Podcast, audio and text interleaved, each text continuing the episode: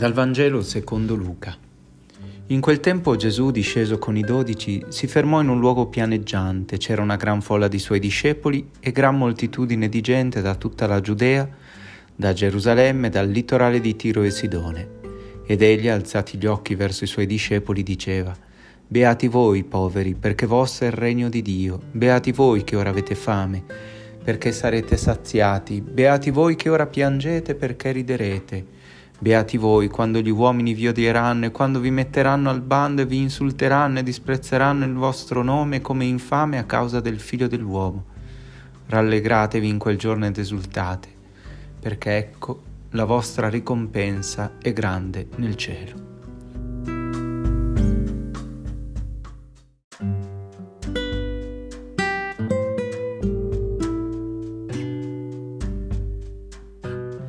Domenica scorsa Pietro aveva lasciato barca, padre, reti, pesci per seguire Gesù. Pensiamoci bene, era riuscito finalmente a eh, pescare tantissimi pesci, a, tra virgolette, guadagnare bene, ma poi lascia tutto per seguire quell'uomo che aveva parlato al suo cuore. Lascia tutto non perché vuole diventare povero, ma perché scopre un'altra ricchezza, potremmo dire la ricchezza. Se ci pensiamo fa l'esatto contrario dell'uomo ricco. Questi tiene tutto e invece di seguire Gesù se ne va per un'altra strada. Pietro invece vende tutto e va dietro il Maestro. E qui il grande richiamo della prima lettura, ma qual è la nostra vera ricchezza? Ossia, quando abbiamo bisogno, quali carte giochiamo? Cioè, in chi confidiamo? Dove poniamo la nostra fiducia?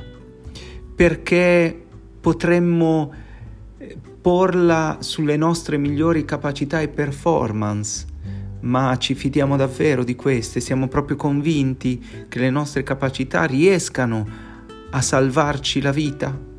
Oppure addirittura potremmo sbandierare il nostro peccato, le nostre povertà, così da ritenerci inadatti, incapaci, vittime, addirittura inutili, come ha fatto Pietro Domenica, allontanati da me che sono un peccatore e, e, e quindi trovare la soluzione così, io non sono adatto, io sono il calimero, il calimero di turno. Eppure questa pare non essere la via del Vangelo. Il salmo responsoriale della liturgia ci fa ripetere beato l'uomo che confida nel Signore, quindi eh, la nostra ricchezza, la nostra fiducia potrebbe essere messa nel Signore. Ma cosa significa?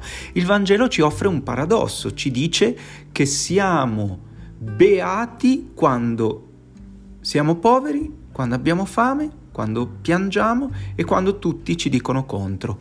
Eh, davvero è un paradosso. Ma può davvero Dio essere la nostra ricchezza? E quale ricchezza? Ecco, il Vangelo ci ricorda che Dio ci è vicino nel momento della povertà sperimentata, della fame vissuta, delle lacrime versate e quando subiamo ingiurie per colpa di altri. Cioè ci vuole ricordare non che è bello essere poveri, Dio non vuole affatto la nostra povertà, anzi la combatte, Dio non vuole affatto fatto la nostra fame, anzi chiede a tutti noi di condividere. Dio non vuole le nostre lacrime, anzi il Salmo dice che le raccoglie nel suo otre e chiede ai cristiani di asciugare le lacrime degli altri, ma in quelle situazioni assurde, in fondo che cosa vuol dire essere beati? Che in quella situazione di massima povertà, detta tra virgolette, quando abbiamo eh, la schiena per terra, in fondo lui continua ad amarci e dentro quella situazione, non a fianco, non in altre, ma dentro quella situazione, possiamo sperimentare il suo amore. Dio non ci dimentica, Dio ci viene a prendere, Dio è un Padre buono che ci corre incontro, ci asciuga le lacrime, ci riveste delle vesti della bellezza quando siamo vestiti di straccio e ci asciuga le lacrime sì, in quella situazione lì, in quell'assurdo, possiamo sperimentare la vicinanza di Dio. Ecco che cosa significa voi siete beati. Gesù guarda i suoi e dice guardate, anche in quella situazione lì puoi ritenerti avvicinato da Dio, puoi ritenerti raggiunto dal suo amore. E allora, e allora ci ricordiamo che il suo amore non si merita, il suo amore è gratuito e quindi il giovane ricco se ne va, forte delle sue ricchezze, e Pietro invece resta, povero delle sue povertà. Ma dentro quelle sue povertà crede che è possibile essere amati, che l'amore non si merita, che l'amore non si guadagna, che l'amore è gratis, che l'amore ci raggiunge proprio quando pensiamo di essere irraggiungibili. Allora chiediamo in questa domenica al Signore di non mettere in campo, di non confidare nelle nostre performance, capacità sempre, sempre più eh, elevate.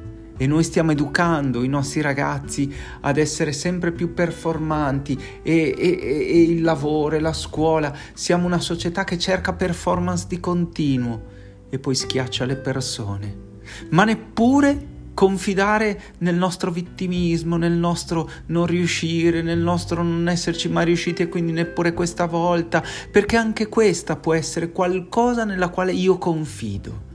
Ecco, oggi potremmo diventare poveri delle nostre ricchezze, ma anche del nostro peccato, della nostra povertà, nudi davanti a Dio e dire Signore, io sono qui, credo che tu puoi amarmi e che tu mi ami anche in questa situazione dove non ho più nulla, nelle mie povertà, nelle mie ricchezze, e scoprirò allora che tu sei davvero l'unica ricchezza che conta. Buona domenica a tutti.